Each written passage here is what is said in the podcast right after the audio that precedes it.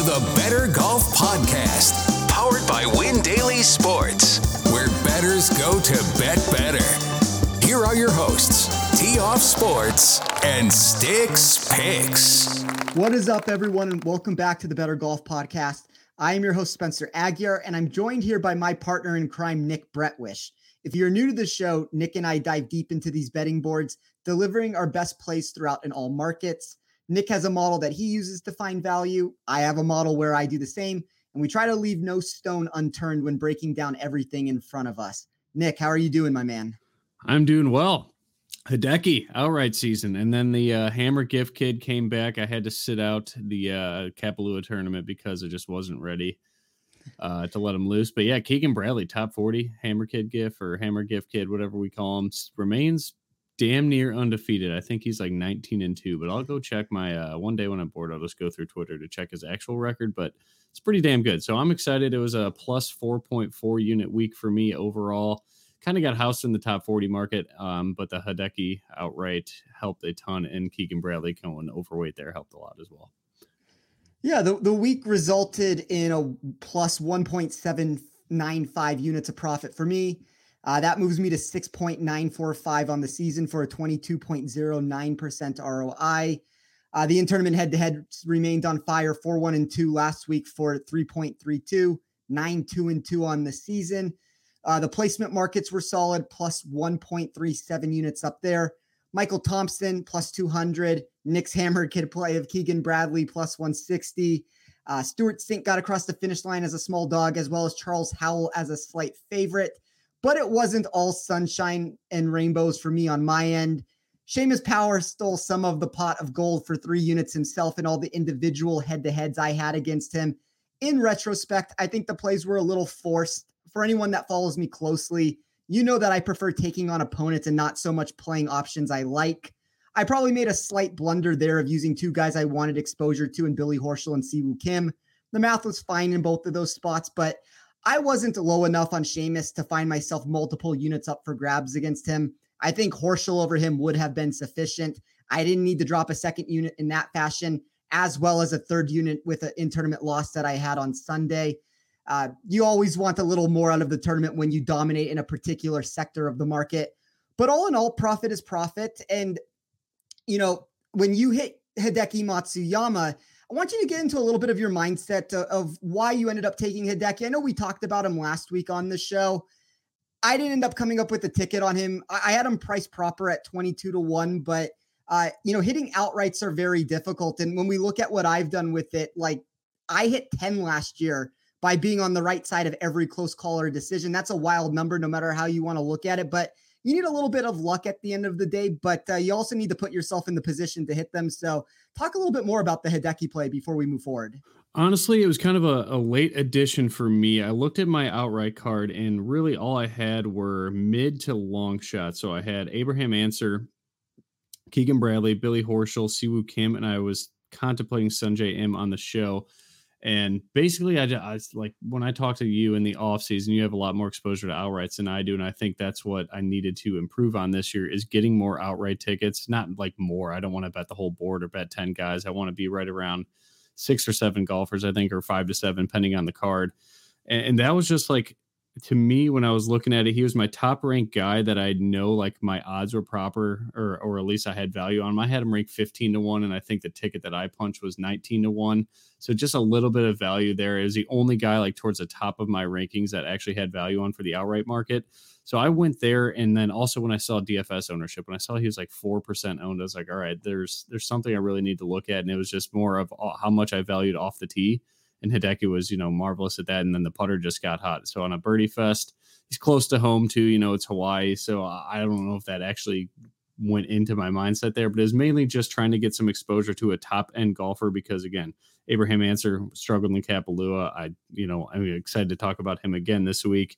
Keegan Bradley, Billy Horschel, Siwoo Kim, like they really didn't have a whole lot of outright, you know, upside in my opinion. It was more just like me chasing those long prices, but yeah, that that was pretty much it for Hideki. And another, you know, like I guess what you taught me is when you have a bad week in the top 40s and potentially matchups how we are fading Seamus Power, all it takes is one outright to have a great week. And that's what Hideki did. Without him, it was pretty much just Keegan Bradley and Stewart Cink that would have kept me afloat. And shout out to you for the Stewart Cink play because that was yeah, that was great. I went overweight on him in DFS. But the downside of like I'm still heartbroken because I had damn near the nuts in DFS. I had 40% exposure to Hideki Matsuyama when he was like four to eight percent, depending on the tournament. And I had 50% Russell Henley. So I went extremely overweight on the guys that finished one, two.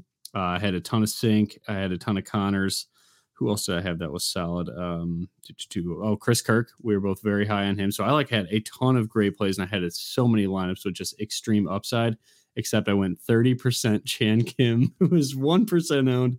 I just went extremely overweight. And dude, he was striking the ball so well, I just could not make any putts. I still believe in the guy. He absolutely pounds a driver.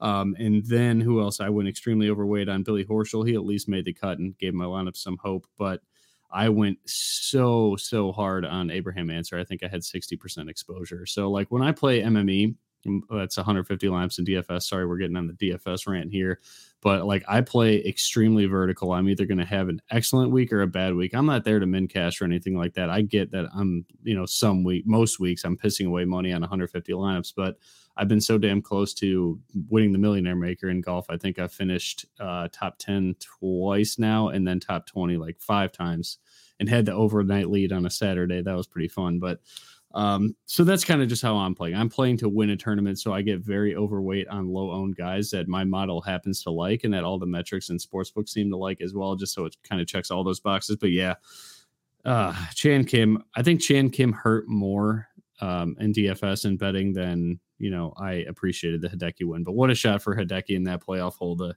two hop and stop a three wood fade was just beautiful. So it, it was really exciting. I hope that answer helped, but um, it was mainly just me tipping my cap to you, like to help me get you know, realize I need a little bit more exposure to the outright market because it can save a bad week, and it sure did last week. I think that's the one thing that um, when you look at people in this space in general, you have some users that become a little too overweight in the outright market. You have other people that are not branching out far enough with it. It's a complete picture at the end of the day with it. There's so many different sectors. You know, add the in tournament head to head wagers, add things like that. There's there's tons of different markets. I mean, you can bet the miscuts or made cuts of people. Not that we necessarily go down that route on this show, but there are so many different avenues to try to build out your card for. And and I think a lot of people get too stuck in the mindset of 100% of their exposure is in the outright market or a very limited uh, exposure percentages in the outright market. And I'm probably more aggressive than most good betters when it comes to outright betting. I, I definitely think that it, it's a thing that I've run hot in for the last, you know, four years with it. And I know it's going to cool down at some point. And we've even seen it the first two weeks of the season. I had top five potential on both Cameron Smith and Hideki. I didn't end up with an outright ticket on either one of them, but the one thing that you mentioned about Hideki that I really like, and it's what I mentioned on the show last week with it, is when you look at that corollary or when you try to find some deviations in numbers, you would be in you would be incredibly surprised how often a guy grades higher for you than consensus. And when you look at like a Hideki Matsuyama, and this is more of a DraftKings answer, but he's five to eight percent owned, even though your model likes him. And I think a lot of models like Hideki, but he wasn't as high as a guy like Webb Simpson. And everybody decides to roll with Webb Simpson at 30%. And you're sitting there with Hideki, who's fifth in my model. I mean, Webb Simpson was number one. Like, that's the same problem I had with it. But at fifth overall with it, you still have a guy with immense upside that nobody wants to play. And I think we see a lot of those same factors coming into play this week when we look at the board. All the ownership is getting to the same spots. And, and I think you have these random spots to where you are going to have guys that you can get overweight on. And I think just to touch on it really quickly for one last point on this DFS thing, the way that Nick described of how he plays DFS, that's the way that everybody should be thinking about uh, GPP tournaments. You don't want to be the rake in the tournament. You don't want to go in week in and week out. You min cash sometimes, you lose sometimes, and you just have this you know steady trajectory that's downwards on it. You want to have these weeks to where when you spike, you spike as high as you possibly can with it and you have these big winning weeks. I think anytime you look at these really good GPP players, they go down, they go down, they go down, and then when they hit, they go so far up that it, you know, you you win a million dollars or you kind of pay for the rest of the year with it. So uh, that is my biggest piece of advice. I would say just be more aggressive in GPPs if you're going to play them. I think that you need to get away from some of the consensus plays with it. But do you have anything else that you want to add before we move forward? No, not really. I think that was just a, a great point that you just made. I mean, I, I don't know if that's that risk appetite for everybody in DFS, but like if it's a if you're mass multi entering, I think you certainly need to have that mindset. Unless you're just playing for bankroll management, then you probably shouldn't be mass multi entering anyway. But yeah, that's uh that is my thoughts. I don't know if I had a whole lot in the bad department for last week that I really wanted to talk about. I guess Abe Ancer or Abe Ancer, whatever whatever his last name is. I always play the guy. What's going on with him? I I just I can't understand. I obviously he's in bad form, but right now I'm looking at DFS ownership while we're doing the show, and he is fourth in ownership. Is everybody just assuming a bounce back? And like my model likes him again, but is it time to fade if everybody's getting on him? I, I don't really understand. Like clearly he's in bad form. So, what are your thoughts on Abe, real quick? Uh, I mean, when I look at Abe at the 18% ownership, I don't really have any interest in taking him on at, at that number. I think the $9,000 range is going to be something that I'm going to be lighter on this week in general. And uh, a lot of it just comes down to the course history when we look at it. He's been fifth, second, 18th in his last three tries here. I think there's hope that he's going to turn it around. He might, but at 18%, I don't really have any interest on that with him for sure. Okay. All right. Uh, that was my one question because that's going to lead me to my top five. So I'll be fading that. But yeah, well, let's go. What's uh, what do we got in the card this week, and what's the course look like? Well, perfect. Let's move into the American Express then. Uh, this is a tough tournament to talk about. Uh, we've probably had as many name changes over the past five years as we will have courses this week. If that answer was one, that would have been fine. But it's unfortunately three courses in play. These rotational events are always a nightmare in all markets. We can get into what all of this means from a statistical perspective in a second, but let me at least describe the setup before we try to break this down. Golfers will rotate between the PGA West Stadium course, Nicklaus Tournament course, and La Quinta between Thursday to Saturday. That means that the cut won't take place until all players have played 54 holes, and the remaining top 65 and ties will head back to the stadium course to finish things up on Sunday. That wouldn't necessarily be all bad if we had stat tracker throughout. But the fact that the stadium course is the only venue with that available adds to the headache of what we have in front of us. We are not going to be able to find anything statistically on two of the three um, for the first, you know, three days of this tournament. And then eh, when you hit those dead spots, that's where the problem becomes there. That makes in tournament betting a struggle. It creates issues with modeling at all stages when we can't even get an accurate assessment of 50% of the rounds or what has gone into those 50% of rounds historically it's just hard. That's what this comes down to. It's just a very hard tournament to try to assess. Past five winners, Siwoo Kim at 23 under, Andrew Landry 26 under, Adam Long 26 under, Jon Rahm 22 under, and Hudson Swafford 20 under. Let's try to see if we can figure out this week. What did you notice about the tournament in general? Is there anything that you're using from a statistical standpoint that stands out? Uh, I know we both made models trying to figure out an answer. So let me know what you came up with. Yeah, really for me, I just I didn't overlook or I didn't want to look into this too much because the whole three course thing is just really hard to handicap. And like you said, it's it's going to be really tough for sports books to price this out. They're probably just going to have a lot of extra vig to kind of make up exactly. for the the uncertainty there. But I just kind of looked at strokes gained uh, for past winners and pop past like top 20 finisher. So approach for me is very, very important this week. I do like birdie or better percentage. Obviously, this is likely to be another birdie fest. Um, didn't go super heavy into off the tee, but iron proximity from 150 to 200, something that I liked a lot. Again, that kind of plays into approach. Uh, Bermuda putting and um, what else did I have? Uh, good bunker play. Those are pretty much like the only things that I really looked at, and I'm not gonna reinvent the wheel on this tournament or get extra crazy with my card. It'll probably be a lot more conservative week for me overall. Uh, just a touch, I don't know if it changes your model whatsoever with it, but just to touch on the Bermuda aspect of it, it appears as if uh, all the Bermuda is dormant this week. So we are probably looking at a POA overseeded texture. That makes sense. Okay. Good call. Um, that's just something worth throwing out there for anybody listening. I, I don't, from what I've heard about the surface, it's not quite like POA that you expect with it. It's a really clean, like almost carpet like putting surface. So I think anybody can put well on them. But uh, to answer my own question, and I'll, I'll do it into mar- multiple parts here.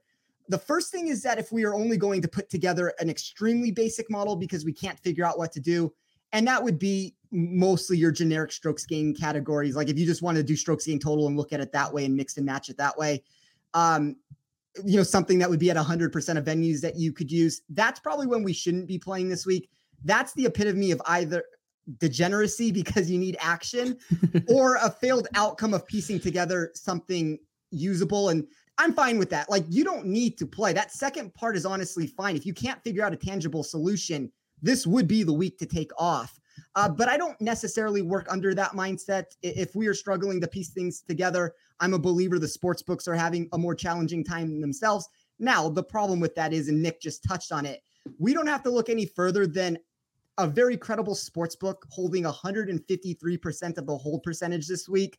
Uh, that's how they get around not knowing what to do is they make a disastrous board for everyone to bet into while also placing Rahm and Cantlay at virtually untouchable prices. And and all of that's the real problem we have to face. It's hard to overcome a market that's going to hold that high of a percentage. Certain players will still drift in odds. It's not completely unbettable for that reason. We just need to pick and choose our spots. But let me talk about the thought process that went into my model a little and these courses in general. So the first thing that stuck out to me was that it appears as if the Bermuda is dormant on all three. I just touched on that, the overseeding with it. I don't know if that's something that I would necessarily look at but it is a tangible thing that you can at least throw into a model uh, and look at if you can find some of the over overseeded POA textures for it. I would say one of the reasons why I didn't do it is because it isn't quite the same situation, but it falls under a lot of what held me back on Hideki last week. I don't want to be influenced on an easy course because of the greens. Uh, with that being said, there are going to be similarities that we can spot throughout that I did find pertinent enough to use. All three courses are under 7,200 yards. That places them inside the 15 shortest on tour. All three grade inside the bottom 15 in difficulty. That's just another way of saying they're extremely simple. To me, that is more of the rollover statistics that we can u- easily measure that we want to be looking at for this stop. That is something that's not only quantifiable, but also set in stone. If we do branch it out a little more at the stadium course, since that is where the stats can be found for 50% of the rounds that will take place, I like a weighted driving category because playing out of the fairways consistently yields one of the highest birdie or better totals we see all year.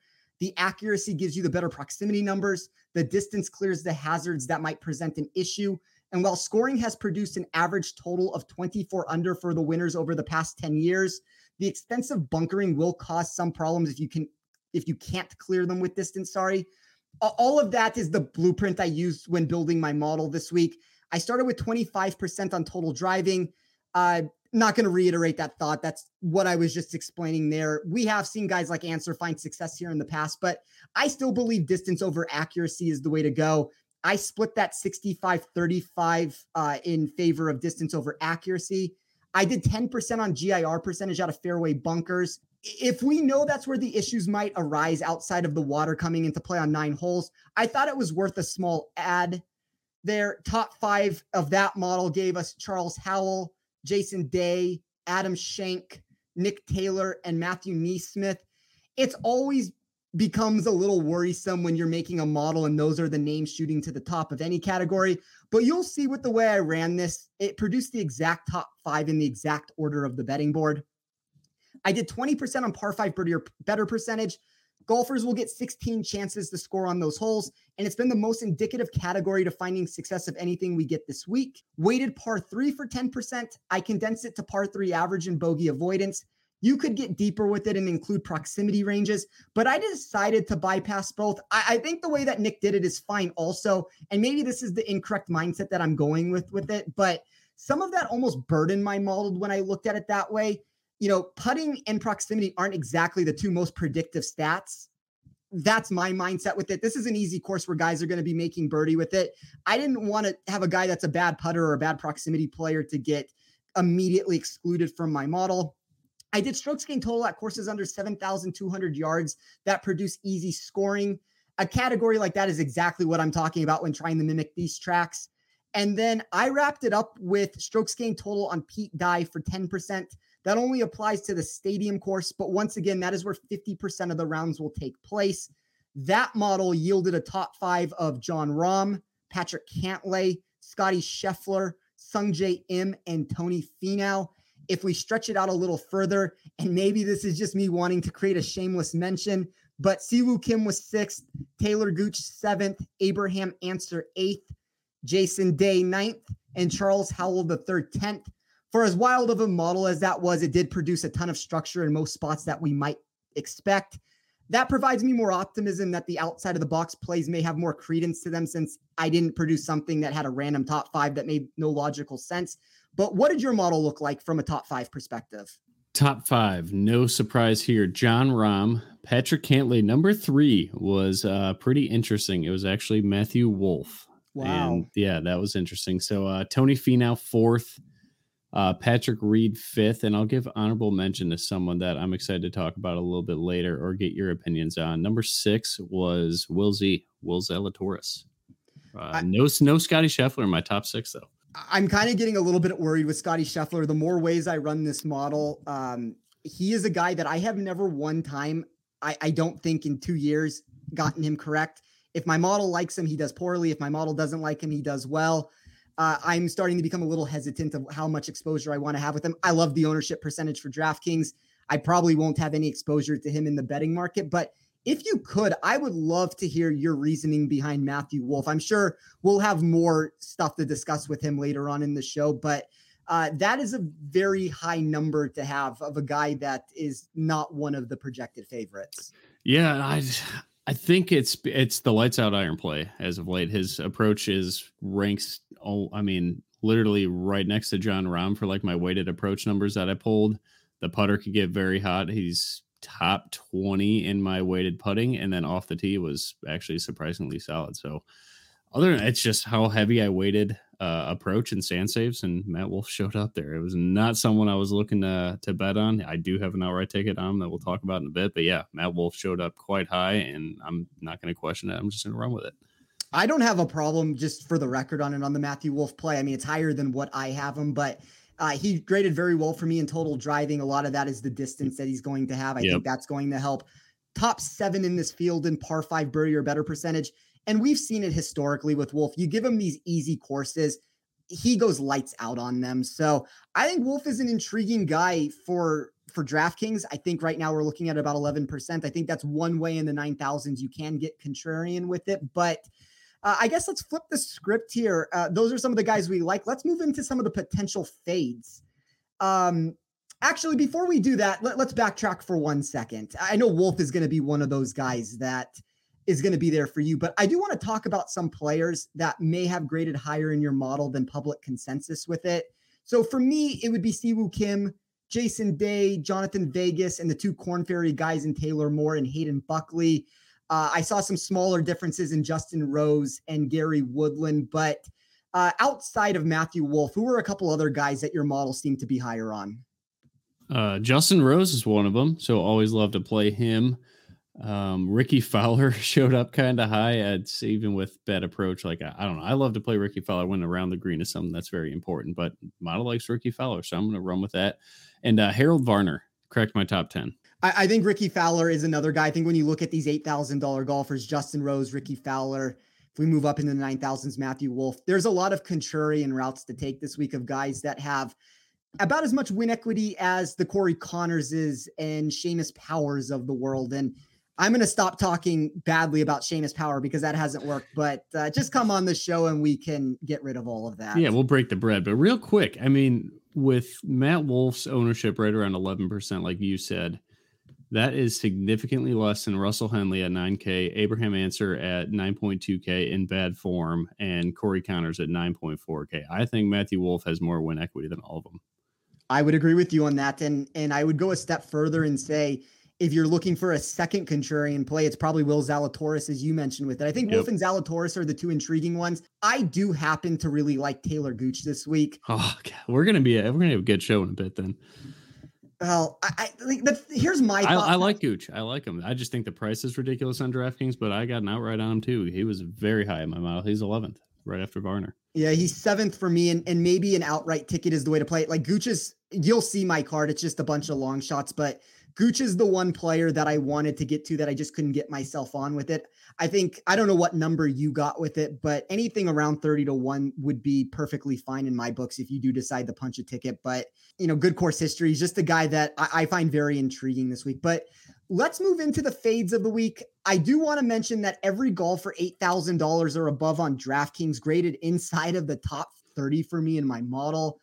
There are multiple options. I will fade on DraftKings for the reasons that Nick and I have been talking about, whether that be ownership percentage, maybe my math being a little lower. But my idea of a true fade is going to come more towards the bottom of the board in a potential head to head matchup.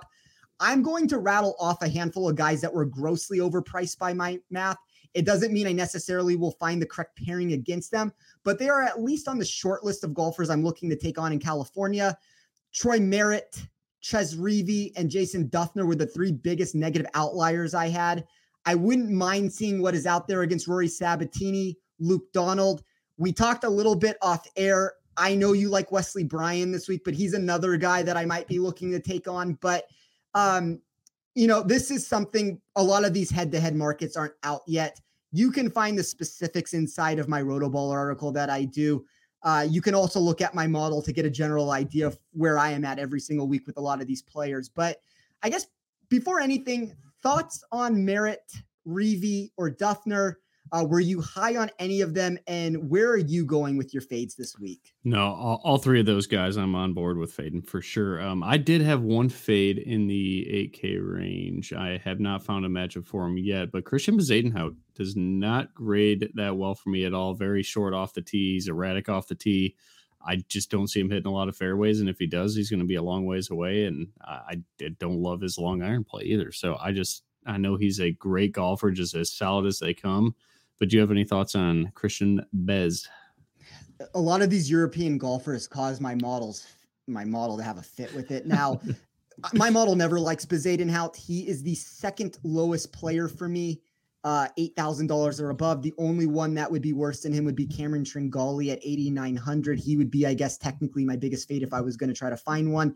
I don't like 12.5% on DraftKings. I think that's very chalky when – you can move down the Justin Rose. You can move down the Rickie Fowler.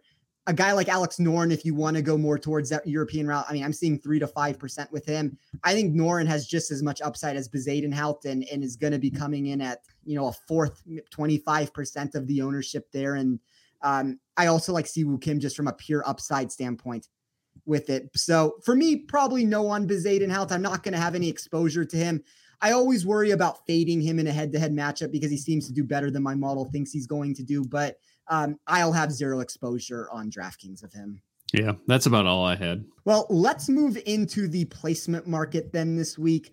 I don't have a ton to discuss. We can rotate these back and forth until one of us runs out of additional selections. That's going to be me this week. I will be sure to add anything I might see throughout this week on Twitter. But let me start us off this time because I have held my tongue as long as I could without turning the show into the Jason Day tribute hour. You knew it was coming. Yeah, everybody had to know it was coming. This is the week. Jason Day top 40 plus 160 on DraftKings. That is plus 120 on FanDuel. I am going to pull from some numbers I saw posted on Twitter by at PGA Splits. The time frame is longer than I would care for when looking at Day, but I will wrap it back up with a more condensed version that came that I came up with also. But Day ranks third in this field since 2018 when starting off the year in January and fourth at courses on the West Coast. Uh, he's also number one, just to throw that out there, at short, easy courses over the last two years. That sample size does include a version that might be remotely better than what we have gotten recently, but a lot of the core of what I want to see is still there, even over the past 50 rounds. Day ranks ninth in my model overall, sixth on short, easy courses over the last 50 rounds. Think of all those pro-ams like Pebble Beach, where he has been good in the past. And he also looks healthy in a lot of the videos I have seen of him recently. It remains to be seen if it will transfer over to a tour event. Uh, but this wager goes one of two ways. And I'm fine with either option with it. Well, I mean, I'm not fine if he's hurt. I want him to be okay. But as far as this bet is concerned, I'm fine with either way with it. One is he's hurt, which means we likely lose the bet um, albeit it's a fair price. I think that that's the most important thing. Or two, things have turned around. he takes off early in the season, meaning those numbers are wildly off across the board. I'm fine with taking chances on him at plus 160. There's obvious risk involved, but it's similar to what we said about Keegan Bradley last week. The world knows he can't putt and randomly explodes. So his odds drift higher than they should be. It's no different here with Day, who the market has written off for dead. So, Nick, I don't even need to ask you because I know you love this Jason Day selection and likely are considering how much is too much to get down on this wager. I can almost see the Hammer Kid trying to bash into your safe to get all the funds out to go all in. But if you can be impartial in this spot, thoughts on Jason Day plus 160 this week? Yeah, no, I I, th- I he just does not grade out that well for me. I just the iron play that of all the data, even in your model, like it's got to be really bad for his it's iron bad. play, but he still grades out ninth for you overall. So that blows my mind. But what you said about the price is probably never going to be there if he's healthy like we, we got to buy the stock low right now is how I think of it. So I'm 100% in on that. It's a guy that I would, you know, if healthy, I don't know if we'll see that anytime soon, but he'd be, you know, minus 150 to make a top 40 in an event like this. So yeah, to get plus 160, I think either buy in or you just fast forward the podcast to where we never talk about Jason Day, but it's likely going to happen every week knowing Spencer. So I'm fine with it. But yeah, the price is just too good. So for the, for the upside there, you know, don't empty your wallet on it. I don't think he will be the hammer gift kid play of the week, but no, it's it's fine. I like it at plus 160. All I heard from that answer was hammer kid. So and, hammer and, kid Jason Day this week. oh, but uh, I we should probably conclude this show there. I mean, how can you top a Jason Day ticket? But what do you have for us first in the top 40 market? I like Harold Varner a ton. DraftKings has him at plus 110. I had him priced right around plus 105, plus 110 both times I ran it. FanDuel's got plus 175. So 65 points of value over at FanDuel. Just a guy that, you know, a great total driver. Mid the long irons are very good for him. Excellent approach player, good putter, good, really good on Pete Dye courses. I don't know how much I valued that this week, but I like Harold Varner a ton at plus 175. Yeah, really good out of fairway bunkers. Also, he's 17th in this field in in that category. He's so, probably the hammer gift kid. I'm just gonna say it now. I, I like him. I don't and Jason any... Day parlay him. that sounds good to me. Anytime you include Jason Day into a wager, I'm in. The only thing with Varner that he's going to need to do better at par five scoring, 91st in my model. If that number can increase and we get a week, like even if I just move him, like let's say he has a top 20 week uh, in that category, he jumps all the way up into the top 20 of my models. So um, that's going to be the the thing for Varner this week. If the par five scoring's there, I think he can make a run. Uh, but my second play of the week will be Taylor Moore, top 40 plus 150 on FanDuel. That's plus 100 on DraftKings.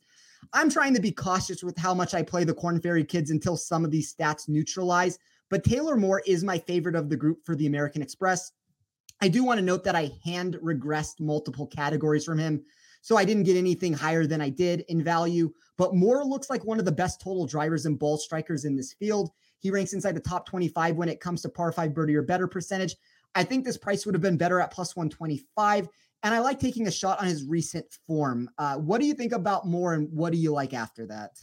He was 19th in my model, so I think yours was pretty close too. So yeah, I, the Korn Ferry guys, yeah. the oh, Korn, 17th, sorry, 17th for me. Yeah, even higher. The Korn Ferry guys kind of give me a headache, similar to the Euros give your model a headache. But no, I, I everything you see from him right now is awesome. So yeah, I'm I'm in, and it's such a short price to so it's like in my opinion, like books like him a lot too. So I prefer to see the short prices. So yeah, I could sign off on that absolutely.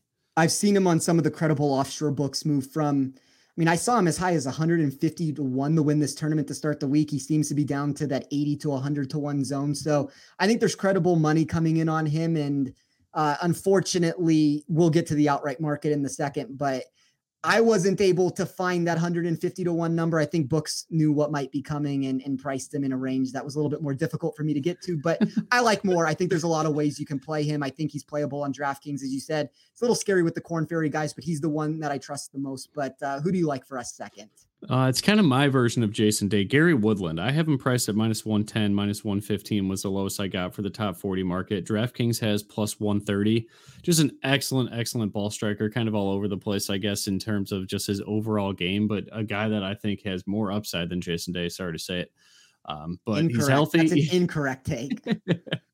uh, but yeah, it's just that's like my guy. I always look for like I don't know, maybe it's just name brand value. And then I go down to see like who's got a long price on them in the top 40 market. And Gary Woodland sticks out like a, a, sore thumb. He's very high on my model as well. So it's someone that I just kind of he popped out to me and I looked at his metrics overall. I know there's not a whole lot to go on because they just haven't played golf um, as recent. You know, like when we get a month into the season, I think I'll really like my numbers then. And that's when I think I started to heat up last year. But just seems like too high of a price for a guy that I think is one of the best golfers in the world.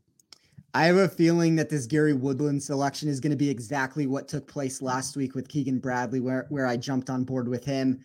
Uh, I is he the hammer gift kid? Would you rather have him than uh, Harold Varner? I like Gary Woodland a lot. I, I considered it so heavily. Like he is the first one that missed my card in pretty much every regard of how I, I did it, whether that be a placement market or an outright bet. And I'm sure you're going to end up talking me into an outright bet on him before this is all said and done. But the only concern I have, and it's the same exact thing though, I just want to preface that as the Jason Day thing. We have not seen him since the Houston Open. Like, this is the first time that these guys are going to be out there.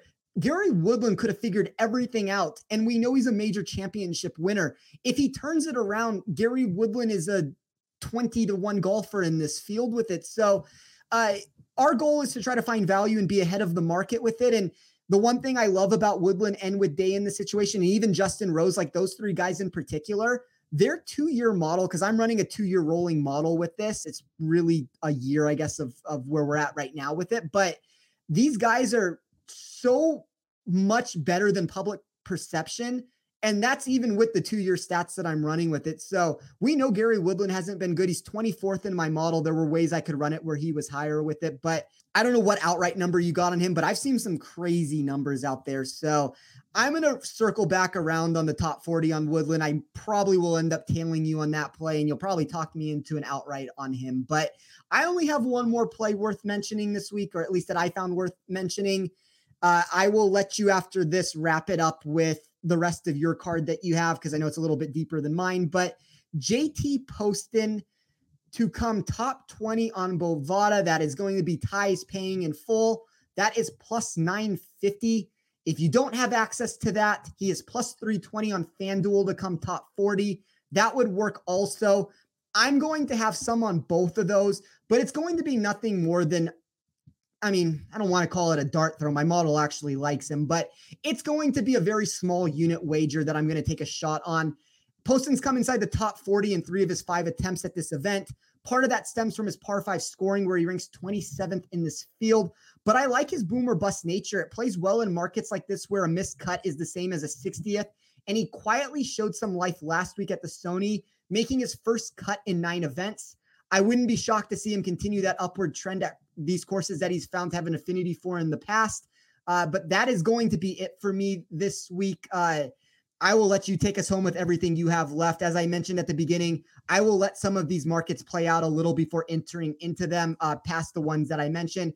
We don't see much movement take place on these top 40s at books like DraftKings and FanDuel. I like to continue to run numbers on Tuesday night and Wednesday morning when some of those options are are close for me. I'll run some on Woodland tonight and see what ha- ends up happening with that. But uh, wrap us up, Nick. What what's the rest of your card look like? All right, I got Adam Schenk and Lanto Griffin as my next top forty plays. Both guys very good approach, good bunker players, putting at long irons. That's kind of everything that I was looking for this week, and solid off the tee and relatively long. So Adam Schenk was plus 240 on DraftKings or plus 240 on FanDuel. I'm sorry, plus 200 on DraftKings. So FanDuel is the price for Schenk. Uh, Lanto Griffin is plus 175 on FanDuel. I like that play a lot. And then my favorite play of the week, I think, in terms of top 40 and likely to have good exposure in DFS pending his ownership, is Carlos Ortiz. I had Carlos Ortiz priced at minus 125. DraftKings has even money, and FanDuel's got plus 125. Just a great ball striker overall, ranked 57th in the world. And I also sprinkled a little bit on the top 20 at plus 310. So that is Adam Schenk, Lanto Griffin, and Carlos Ortiz to round out my Varner and Gary Woodland exposure. Wesley Bryan is going to be honorable mention at plus 440 on FanDuel. Just, I don't know. The guy's got a hot putter right now and is an excellent ball striker. Very short off the tee, though. I think that could hurt him here. Uh, Brendan Steele was a guy I had honorable mention. Chris Kirk, I think a guy that we always bet and seems to be in really good form. And then Davis Riley was one of the uh, the no name guys that my model seemed to like a lot on DraftKings at plus two thirty. Didn't punch the tickets yet, but those were my honorable mentions.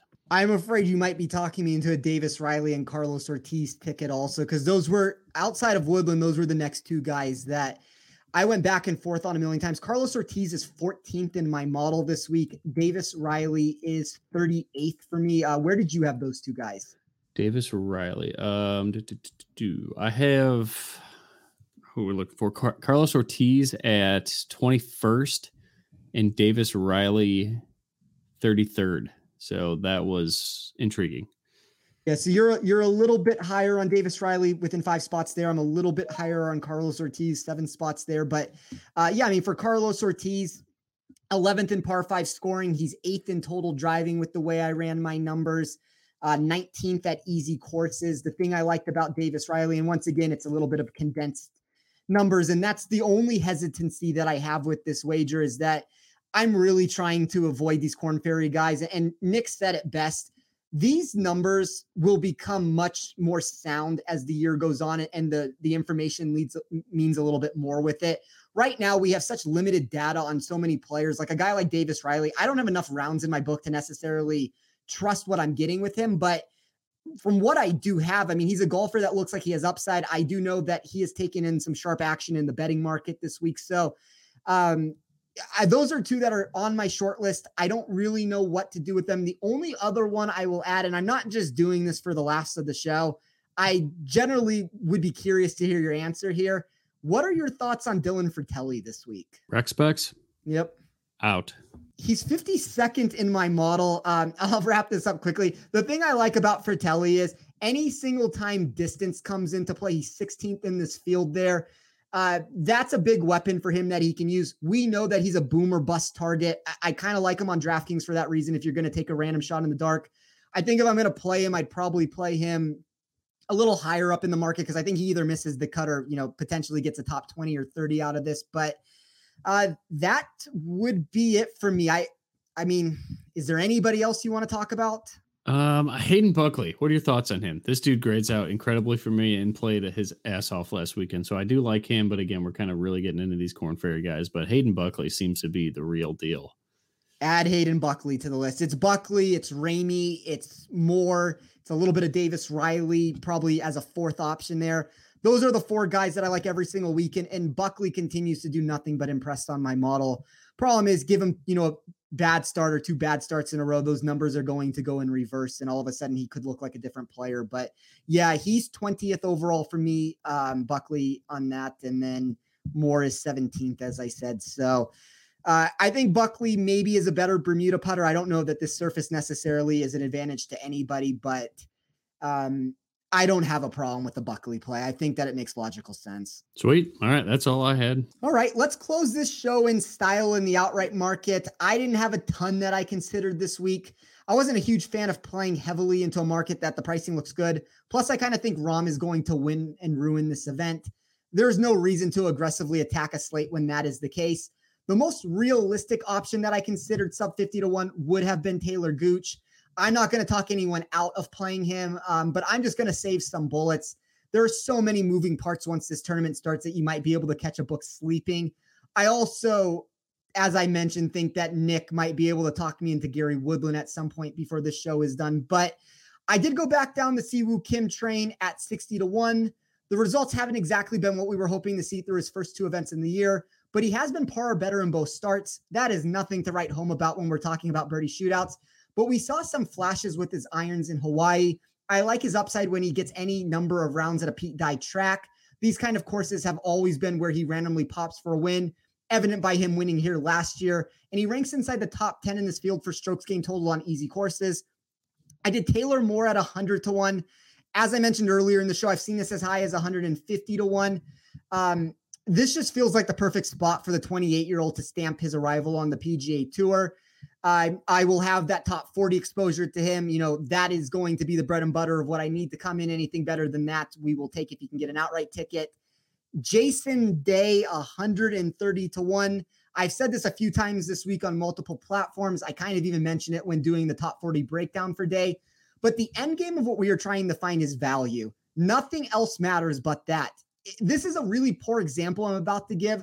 But if you told me something was a thousand to one to occur, but you gave me 10,000 to one odds on it where I could just keep betting it endlessly for the rest of time, I would quit everything that I do and just invest invest every waking hour on punching this ticket over and over again.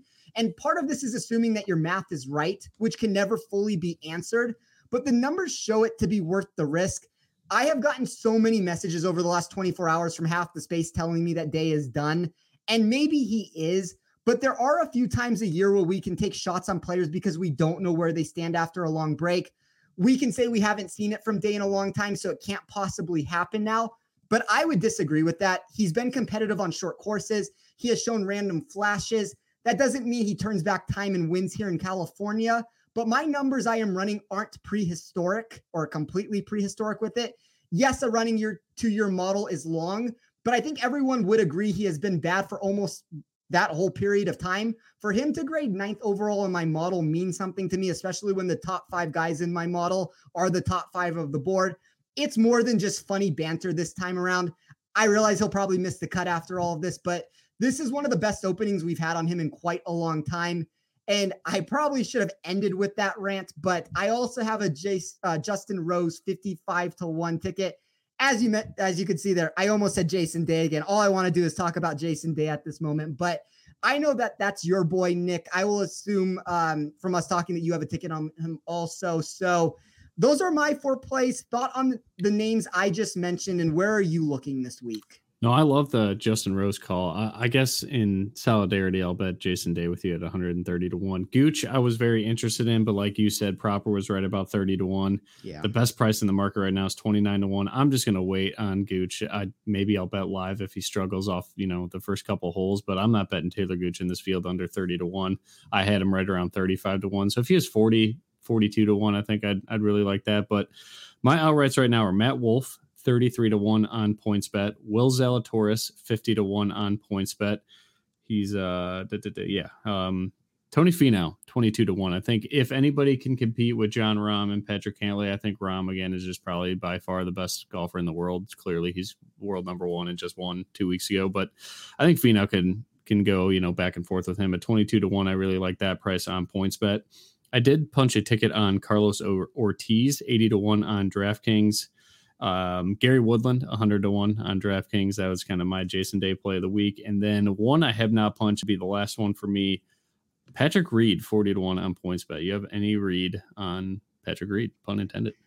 I I my model never likes Reed. I don't really have anything to add to him. He's a but... dog to Tringali in matchups. Does that I, I know you like Tringali, but I don't I like Patrick Reed a lot here. I think it's I think they're very similar to one another. I think the one thing that you get with Tringali, at least when looking at matchups, is that he's a little bit safer. Reed's a little bit more all over the place with it. I think obviously Reed's going to have more upside. Like he makes a lot more sense to punch a ticket in the outright market than anything with it. But I, you know, not only do I like your card, I think your card's very sound this week. I think it's a really good DraftKings uh, lineup that you can throw into too. I don't know what the pricing necessarily works out with that, but I think that's a bunch of guys that are very under the radar.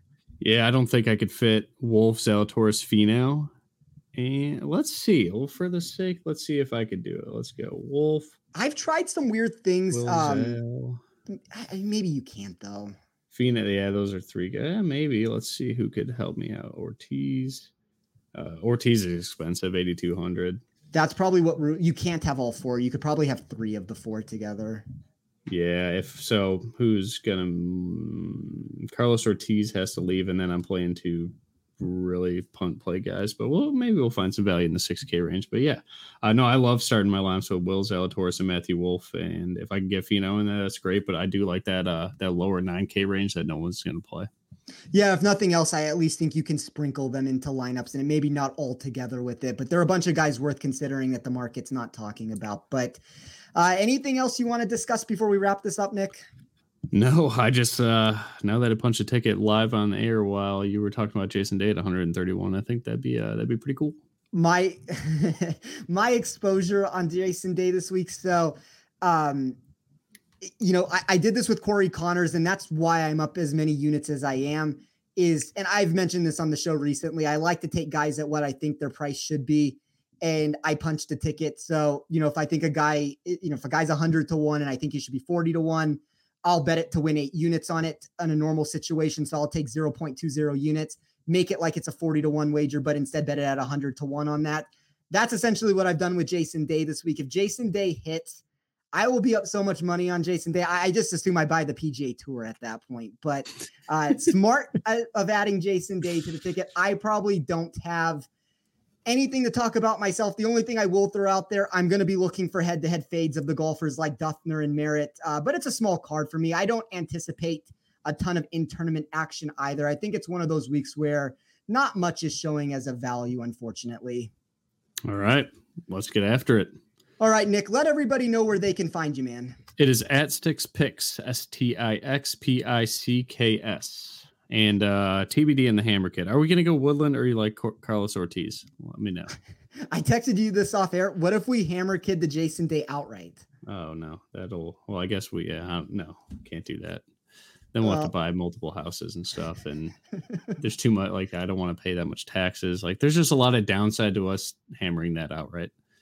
I'm gonna be so rich after this tournament. I, I, tweeted this. Sports betting is gonna be shut down for the rest of time after I hit this Jason Day ticket. It's gonna be so worth the weight of it. But uh, to answer your question, I guess I like Gary Woodland more. There's probably more risks that comes behind it also. So I don't know. We'll we'll discuss it. I'm sure if there is a hammer kid play, you'll see it from us on Twitter. But uh, once again, thank you to everyone who tuned into this program. You can follow me on Twitter at T Off Sports.